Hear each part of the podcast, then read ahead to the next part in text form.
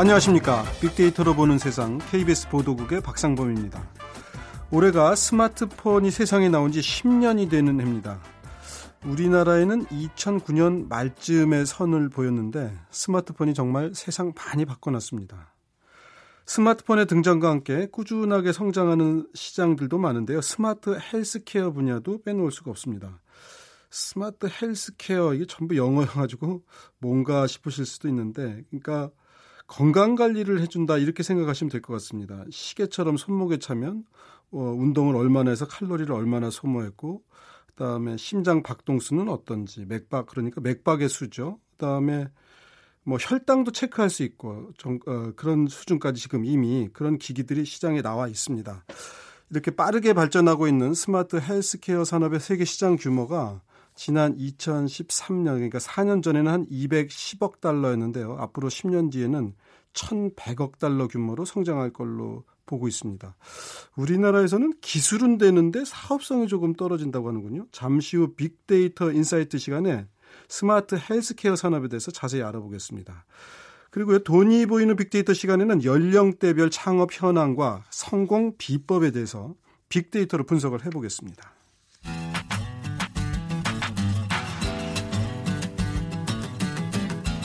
마음을 읽으면 트렌드가 보인다.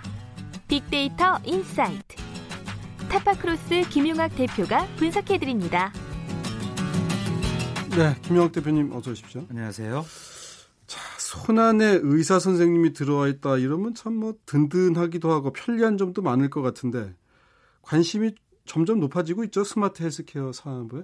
그렇습니다. 수명이 길어지고 네. 고령화가 또 어, 앞당겨지고 있고 1인 가구가 증가하면서 의료비 지출이 크고 네. 그러다 보니까 보다 저렴하고 신속하고 편리하게 네. 자신의 건강을 관리하고자 하는 needs가 증가하고 있고요. 네. 그런 부분들에 맞춰서 기술이 발전하니까 네. 같이 아울러서 스마트 헬스케어 시장이 크게 성장하고 있는 거죠. 네. 제가 조금 전에 말씀드리기를 이제 맥박 잴수 있고 그다음에 저 제가 지금 차고 있는 그 웨어러블 기기는 뭐 산소 포화도라 그러나 뭐 스트레스 측정하는 도구라고 저 지수라 그러대요. 뭐 네, 그런 그렇습니다. 것도 있고. 근데 혈당을 체크 점검하는 것도 있다면서요. 네, 혈당을 체크할 수도 있는데요. 그 미세한 물질을 인체 속으로 집어넣어서 파동을 일으킵니다. 그럼 네. 그로, 그로 인해서 어, 유출되고 있는 아주 작은 미세한 피를 채취해서 바로 그 사람의 혈당 수치 같은 것들을 재는 기기들도 나와 있습니다.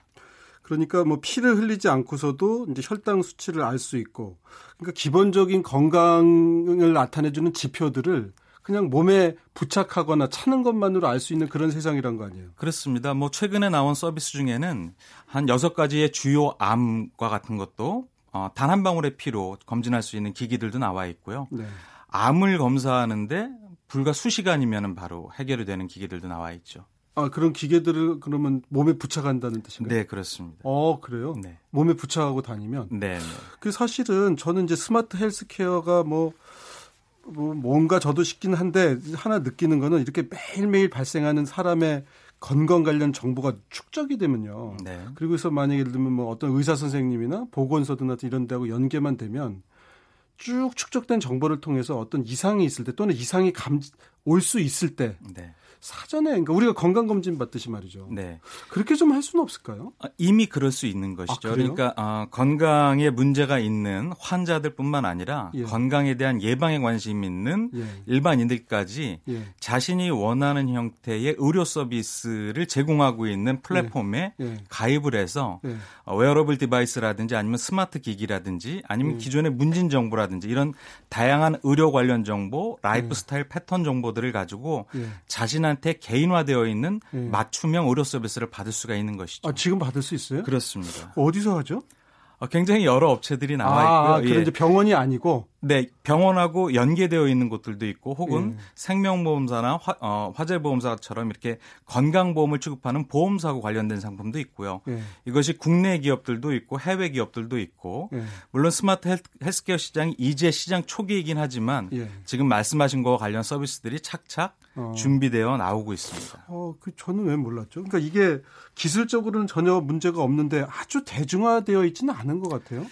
그렇습니다. 어, 여러 가지 어, 문제들 우리가 보완해야 될 부분들도 있는데요. 예. 기계의 정확성이라든지 아니면은 아, 좀 착오가 있을 수 있다. 네, 뭐 서비스 기획의 예. 우수성이라든지 차별성이라든지 예. 아니면 이런 플랫폼을 이용하고 있는 사람들의 개인 정보나 의료 정보들 같은 것들을 얼마나 안전하게 관리할 것인가의 문제라든지. 아, 그 개인 정보는 지금 제공받을 수 있나요, 법적으로?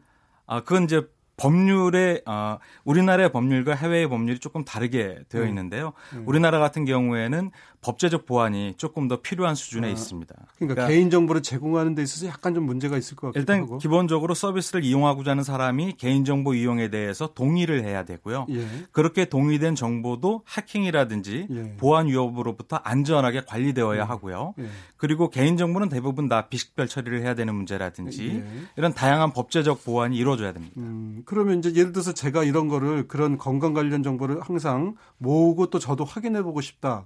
그러면 돈을 얼마나 내면 할 수가 있어요? 아, 그건 업체들마다 혹은 서비스마다 어, 네. 다른 기준을 갖고 있어서 네. 제가 정확히 보통 말씀드리기는 보통 얼마나 받아요?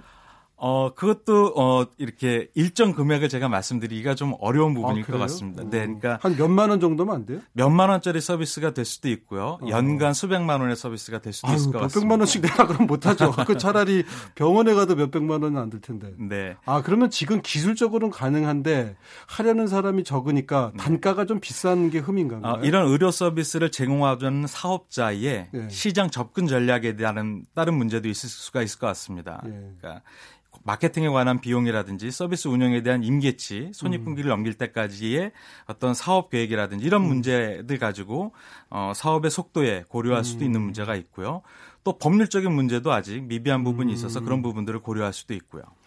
그러니까 지금 말씀을 듣고 보니까 기술적으로는 웬만한 거 다 체크해 줄 수 있는데 이게 이제 돈이 문제인 것 같은 말씀이에요. 근데 딱 잘라 지금 얼마면 된다 이런 말씀 안 하시고 아무가 워낙 편차가 심하니까 그러신 것 같은데 어, 사실은 우리가 수십만 원씩 들여서, 물론 이제 개인이 직접 지출하는 건 아니지만 1년에 한 번씩 건강 검진을 받잖아요. 우리 국민 네. 모두가. 네.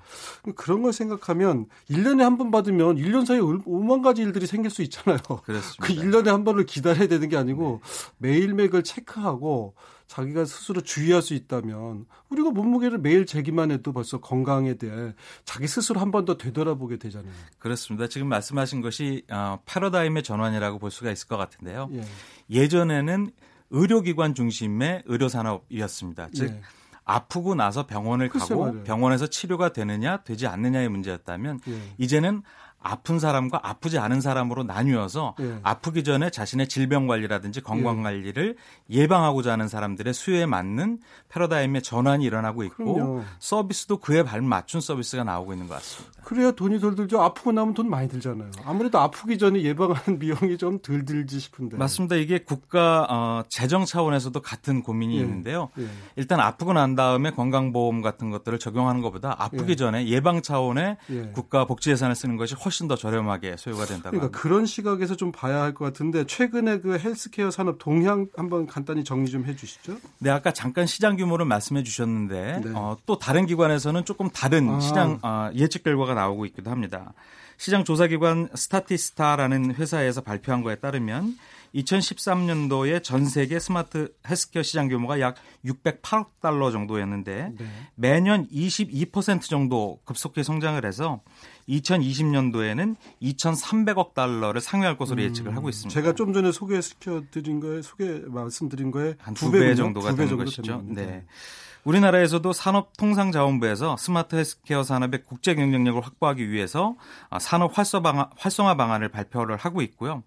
국내 디지털 헬스케어 시장도 2014년도에는 3조 원 규모였는데 연평균 약 12.5% 성장을 해서 2020년도에는 10조, 14조 원 규모로 성장할 전망이 나오고 있습니다. 네.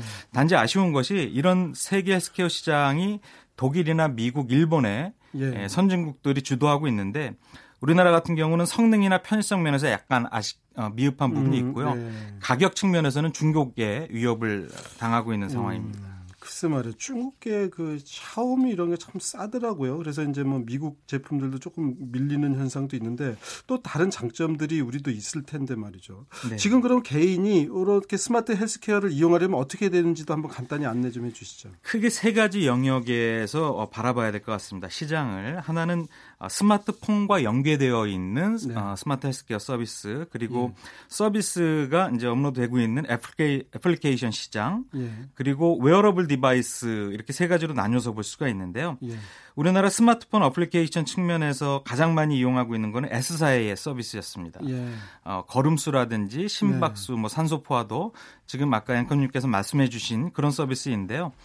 예. 어, 관련된 빅데이터를 살펴보니까 소비자들은 대부분 건강이라든지 아니면 예. 다이어트 목적으로 해당 서비스를 이용을 하고 있고요. 예.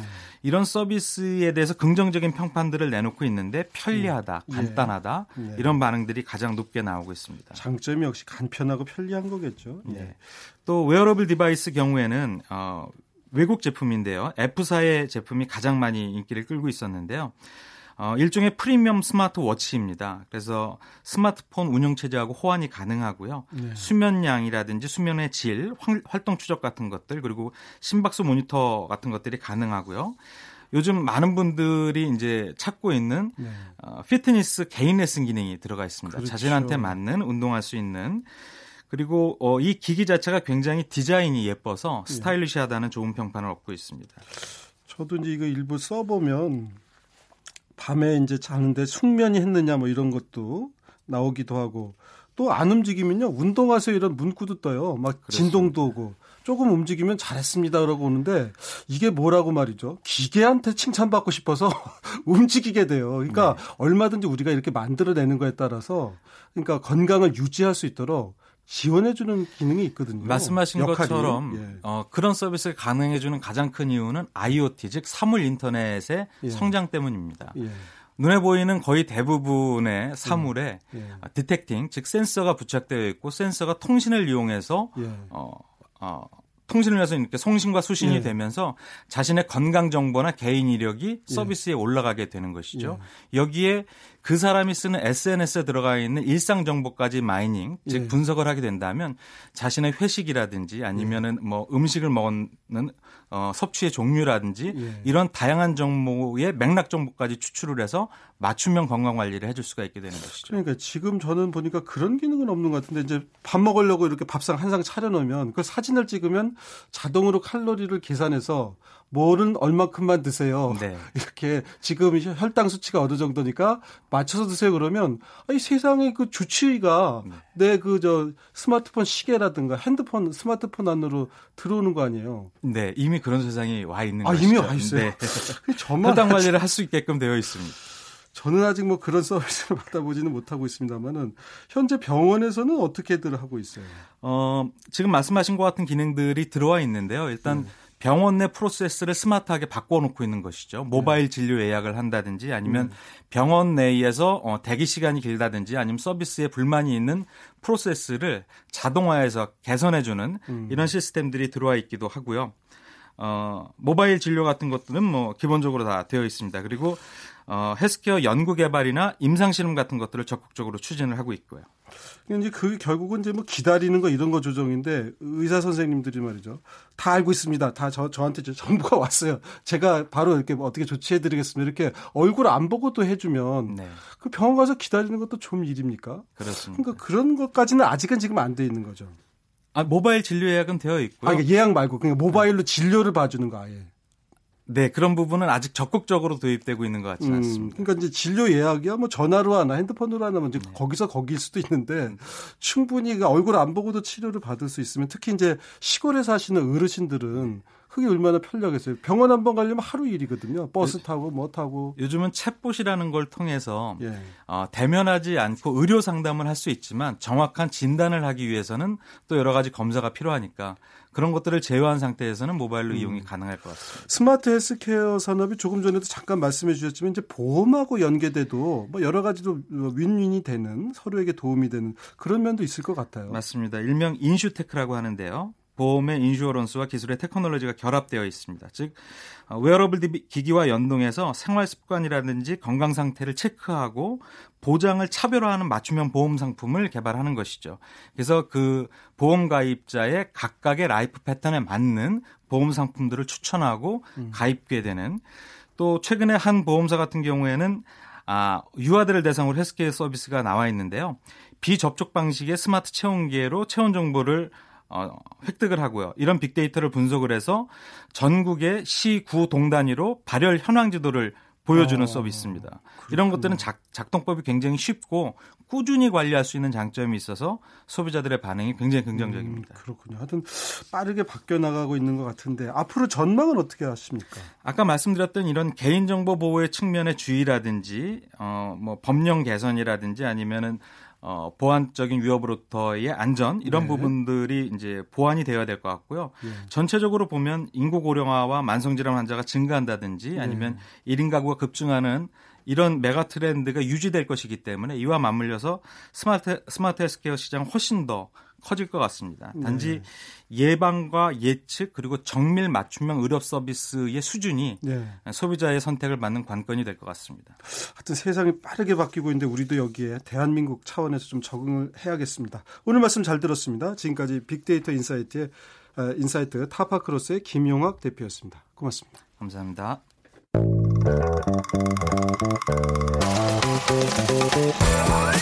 돈이 보이는 빅데이터 창업피아 이홍구 대표와 함께합니다.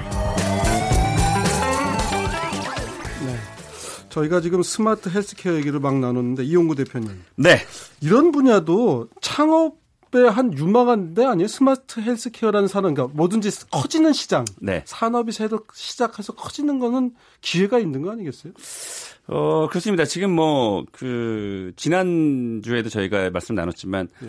그 이제 창업 그러면 거의 뭐 그 우리가 음식점에 지금 몰려 네. 있잖아요. 네. 근데 이제 뭐 어, 디지, 디지털 쪽이라든지 서비스 산업 쪽이라든지 이런 쪽이 계속 발전이 되고 네. 또 특히 지금 20, 30대 그 젊은 층들이 되게 스마트하거든요. 네. 그래서 아마 어 그런 방향은 앞으로도 계속 네. 유망할 것으로 저는 네. 보여집니다.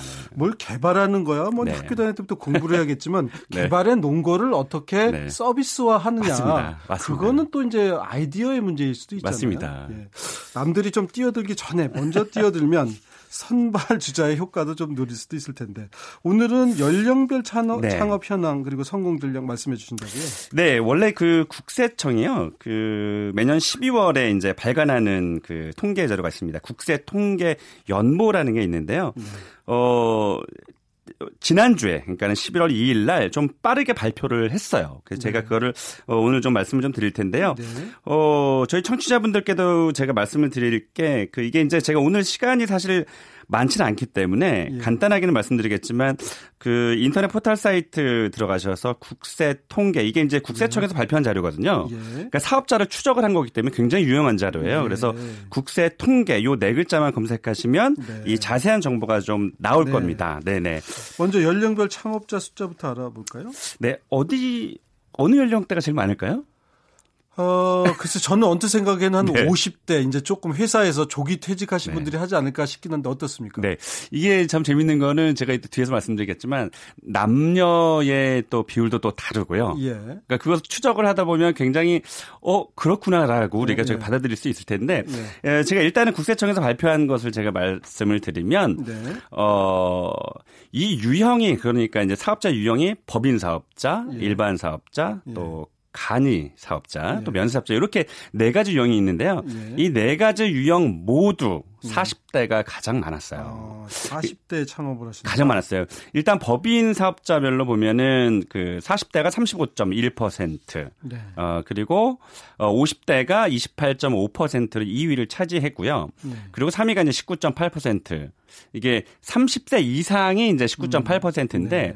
아무래도 이제 법인이다 보니까 좀 규모도 크고 예. 이제 또 자본도 많이 투자되다 보니까 예. 40 40대, 50대 순으로 많았고요. 예. 또 일반 사업자, 우리가 흔히 하는 음식점, 뭐 예. 서비스업 이런 판매업들이 거의 일반 사업자인데 음, 예. 어, 3, 그 40대가 32.6%로 가장 많았고 어, 50대가 24.7%, 0.1% 포인트 낮은 예. 어, 24.6%가 이제 30세 이상 이렇게 됐는데 거의 뭐 그 40대, 50 대, 네. 어 30대 이제 이런 네. 순이었고요. 재미있는 것은 이 간이 사업자라 그래서 네. 이제 세금 혜택을 조금 많이 받는 네. 어 이게 30대 미만의 창업자들이 대부분 어, 간이 사업자로 음. 많이 등록을 한 것 같아요. 15.2%인데 네. 법인 일반 면세 사업자 거의 10% 미만인데 네. 이 간이 과세로 15.2% 차지했다는 것은 그만큼 좀 어, 자본이 좀 부족한 우리 30대 네. 미만의 창업자들이 간이 과세를 많이 어, 신청했다고 보시면 될 것 같습니다. 하여튼 3, 4, 50대가 그래도 비교적 고른 분포로 그렇습니다. 전 연령대에서 하여튼 창업을 하는데 40대가 많았다는 말씀이고 성별로는 네. 좀 어떻습니까? 특징이 있다 그러셨는데. 네. 어, 지난해 이게 자료거든요. 예. 음, 육, 그, 남성 사업자와 여성 사업자 비율이 남성 사업자가 조금 많습니다. 54.4% 차지했고요. 예.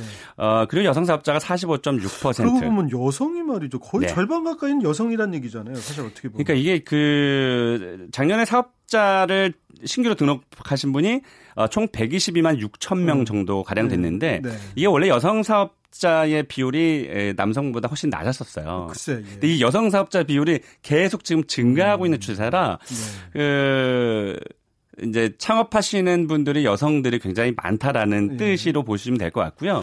예. 음, 이 남성 사업자를 저희가 한번 비율을 봤습니다. 예. 40세 이상이 30.2%, 예. 그리고 어 30세 이상이 25.6%, 네. 그리고 50세 이상이 23.6%. 그래서 남성 사업 그 신규 사업자가 40대 30 40대, 50대 예, 이런 순이었는데 예. 여성은 조금 다릅니다. 여성은. 어, 40세 이상이 31.5%를 1위를 차지했고요. 예. 50세 이상이 26%, 30세 이상이 음. 23%. 그러니까 음.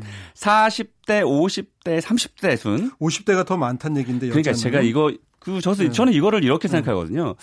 음, 이제 50 40대 정도가 되면 이제 주부가 예, 예.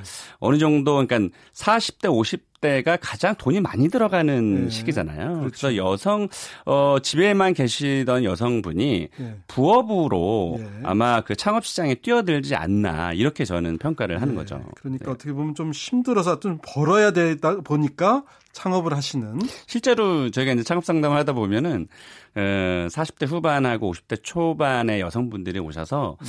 어, 곧 남편이 이 퇴직을 할 것 같은데 아. 그러니까 미리 이제 안전판을 예, 만드는 맞습니다. 차원에서. 그리고 나서 이제 되면 남편이 함께 이제 합류하거나 음. 예, 그런 경우가 좀 많아 보입니다. 지역별로는 어떻습니까? 뭐 수도권이 절반이라고 들었던 것 같기도 네, 하고. 네, 역시 뭐 경기도의 인구가 가장 많잖아요. 그래서 네. 전국으로 어 저희가 살펴보니까 경기도가 26.9%로 가장 많았고요. 네. 또 2위가 어 20.4% 서울이 네. 차지했고 그 뒤를 이어서 이제 경남, 부산, 경북, 대구 이런 순을 차지했어요. 그래서 1, 2, 그 1, 2위가 어 수도권에 좀 몰려 네. 있었고요. 네. 그리고 나머지는 경상권에 예, 네. 좀 차지를 했습니다. 네. 경제 규모하고 좀 비슷하게 간다 이렇게 봐야 되겠네요. 예, 그렇죠. 그리고 또 이제 인구 규모하고 예. 또 저, 예, 일맥상통하죠. 자, 지금이 이제 11월입니다. 이제 스산해지는 계절인데 이런 네. 계절에도 창업을 많이 합니까? 어, 언제 많이 해요? 해 바뀔 때 많이 하나요? 어, 해 바뀔 때요? 해 바뀔 네. 때라는 거는 겨울을 말씀하시는 건가요? 예, 뭐 그러니까 어, 이사철하고 똑같습니다. 이사철하고. 아, 그러니까 봄, 가을 따뜻하거나 시원해질 때 이럴 때 예. 나오는데 그 작년 저희가 신규 창업자 사업자를 한번 추적을 해 보니까 예. 3월, 12월, 6월에 많았어요. 예. 근데 작년 같은 경우 약간 좀 특이한 케이스였던 아. 것 같고요. 예. 창업을 적게 한 달은 2월. 2월은 예. 뭐 날짜가 좀 부족하니까 예. 단뭐 명절도 끼기 마련이고. 네. 그리고 9월, 1월 순이었거든요. 1월이야 예. 뭐 추우니까 잘 안 나오시지만 어, 새 마음으로 창업하는 게 아니라 맞습니다. 추우니까 좀 기다렸다 해야겠다 이런. 맞아요. 일단 왜냐면 일단 예. 돈을 가지고 있는 상태이기 때문에 조금 날씨가 따뜻해야 그 아, 고객들도 나온다 이제 이런 창업 때문에 했는데 9월 달에 적게 했다는 게 조금 특이했어요. 그래서 음. 제가 어, 왜 그랬을까 보니까 작년 9월에 그 김영란법 그러니까는 네. 부정청탁 금지법이 발효되면서 예, 어, 아마 예, 그 영향이 조금 있었거든요. 음. 그리고 최근에 그 20, 30대에서 예. 그 농촌으로 가서 창업하는 인구가 아, 맞아. 요즘 그런 분들 아, 많아졌어요. 뭐 페이스북이나 이런 데서도 보면 네네, 네, 많이 네. 제가 접하게 돼요. 네. 그래서 제가 그 말씀하신 페이스북 보니까는 네. 그 SNS에서 조금 네. 특이한 사례를 제가 봤는데 예. 어, 아마 성공 사례가 될 수도 있을 것 같아요. 예. 그 농림축산식품부가 올해 7월 예. 어, 6차 산업인으로 선정한 분이 한분 있는데 네. 31살의 여성이에요. 예. 네, 이 여성이 어 재밌는 이력을 갖고 있어요. 전국 최연소 이장이랍니다. 아. 그저 지리, 산 자락에 어. 그 구례라는 곳에서 그 농업 창업을 하고 있는데 네. 그 본인의 그 여동생들하고 같이 네. 어, 농업을 하고 또 장아찌류라든지 예. 아니면 된장 뭐 어, 고추장 이런 것들을 좀 만들고 있는데 어 이런 것 들이 에, 사실은 그 요즘에 SNS가 발전이 되면서 네. 어, 이분들 이제 SNS에 많이 올리는 거예요. 저도 사실 네. SNS에서 이분을 봤거든요. 네, 저도요. 네. 그러니까 이것들이 과거와는 조금 다르게 네. 과거에는 사실 그 내가 무엇을 재배하고 무엇을 네. 하더라도 예. 누군가가 알기가 되게 힘들었기 때문에 그렇죠. 어, 중간 도매상이라든지 필로 확보도 쉽지 않은 면이 있었죠. 맞습니다. 근데 예. 지금은 어, 솔직히 저도 지금 요즘에 생각이 드는 게, 예. 이 젊은 사람들이 그 농촌을 가기가 굉장히 좋아진 게, 일단, 어, 20대가 농업을 한다, 30대가 예. 농업을 한다 그러면 왠지 예. 어, 좀 깨끗해 보이고, 어, 좀 솔직해 보여요. 보이고, 네. 맞습니다. 있어 네. 보입니다. 네. 그래서 지금. 뭔가 있으니까 내려갔겠을 거야. 그냥 뭐 아무 생각 없이 갔겠어? 이런 생각도 사실 들어요. 그래서 이 네. 지금 말씀드린 지금 31살의 이 여성분이 네. 제가 이제 그 자료 를 살펴보니까 우리 KBS의 인간극장인가요? 예. 거기에도 나왔더라고요. 음, 네. 그런데 이제 그 자기 고향에 간 지가 한 몇 년 정도 된 것 같은데 이제 31살의 여성분이 여기서 그 식품 제조하고 이제 판매가 계속되면서 아버지한테 그 외제차를 선물했다는 것도 올리더라고요. 네, 네. 그러니까 그런 거 보니까 사실 20, 30대들이 어 서울이나 이제 수도권에서 네. 뭐 무엇을 하지라고 고민하는 것보다 지금은 SNS 발전이 많이 됐기 때문에 시골 같은 데 가서 어디에 있든 접촉할 수, 접속할 수 있으면 되는 거니까. 어, 맞습니다. 그래서 저는 그런 것도 좀 성공 사례로 좀 알려드리고 싶습니다. 저도 오늘 아침에 이 뉴스를 전했는데 네. 농지은행이 네. 요즘 뜨고 있다면서요. 아 그렇습니까? 오늘 네. 그 그걸 네, 아침 뉴스에도 나갔어요. 네. 어 이게 지금 청년들 사이에서 굉장히 회자가 지금 되고 있는데요. 예. 어 이게 한국농어촌공사의 귀농 지원 사업 중에 하나예요. 네. 근데 그동안 13,000명 지원을 받아서 귀농 창업을 했다라고 지금 음. 알려져 있는데 음. 중요한 것은 어 우리가 귀농하면 가장 중요한 게 땅을 어떻게 매입을 하지? 예. 사실 비싸잖아요. 그렇죠. 한 한두 저 필지 사는 것도 아닌데. 그래서 일단 시세보다 낮은 임차료로 5년 동안의 농지를 빌려준답니다. 예. 그래서 2030 어, 젊은 세대들에게 창업의 기회를 또 주기도 하고 네. 사실은 중요한 게 최근에 그 대박이 나는 음식점들을 보면은요. 예. 뭐 우리가 뭐 많이 들어보셨겠지만 스토리텔링이 있어야 된다 이런 얘기를 하잖아요. 예, 예, 그러니까 예. 를 들면 뭐 어디 시장에 가서 뭐 어떤 재료를 사오고 이러는 것보다는 지금 잘 되는 가게들 보면 그들이 경기권이나 아니면 저 밑에 지방에 예, 가서 예.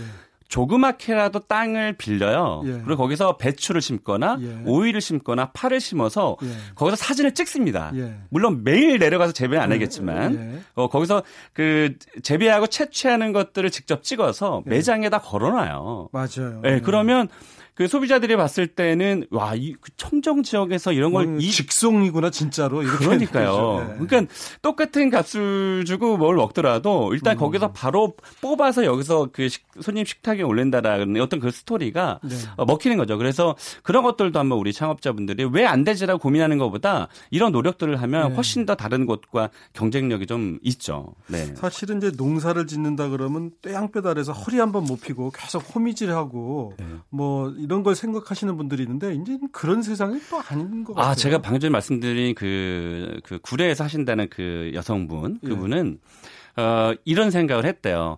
자기들이 그 어린 나이에 농사를 짓는 것도 굉장히 좋은데 그 지역에 있는 농민들하고 함께 성장하기 예. 위해서 예. 그 지역에 있는 농민들이 알차게 갖고 오는 깨끗하게 청정하게 네. 갖고 오는 것들을 가지고 네. 그 곳에서 식품 제조를 한다는 거예요. 그렇죠. 네. 그러니까 우리가 너무 지금 앵커께서 말씀하신 것처럼 어, 떼뼈트에서 그렇게 고생하는 것도 의미는 있겠지만 예. 그 지역 주민과 같이 상생한다는 차원에서 그것들을 바로 예. 어 어, 그렇죠. 사서 구매를 해서 거기서 일손이 네. 귀하고 젊은 사람 더 귀한데 내려가서 그렇게 해준다 그러면 이쁘죠. 그럼요. 그렇게 협업한다는 차원에서는 우리가 같이 상생한다는 차원에서 굉장히 좋은 아이디어 있을, 있을 것 같습니다. 자 마지막으로 중장년 창업자들의 주의점 간단히 정리 좀 해주시죠. 네, 일단 뭐 우리 중장년 창업자는 일단 실패하면은 조금 힘들어지니까 예 모든 돈을 투자하지 말아라는 좀 말씀드리고 싶고요. 그래서 소규모로 하고 싶 어, 하라는 말씀 드리고 일단 가족이 도와주고 이해할 수 있는 그런 아이템을 선택하는 네. 것이 중요하다고 하겠습니다. 알겠습니다. 지금까지 창업 컨설턴트 창업피아 이용구 대표와 함께했습니다. 고맙습니다. 네, 고맙습니다. 네. 자, 빅데이터로 보는 세상 오늘 순서 여기서 마치도록 하고요. 내일은 월드 트렌드 빅데이터로 세계를 본다가 마련되어 있습니다. 내일도 함께해 주십시오. 저는 지금까지 KBS 보도국의 박상범이었습니다. 고맙습니다.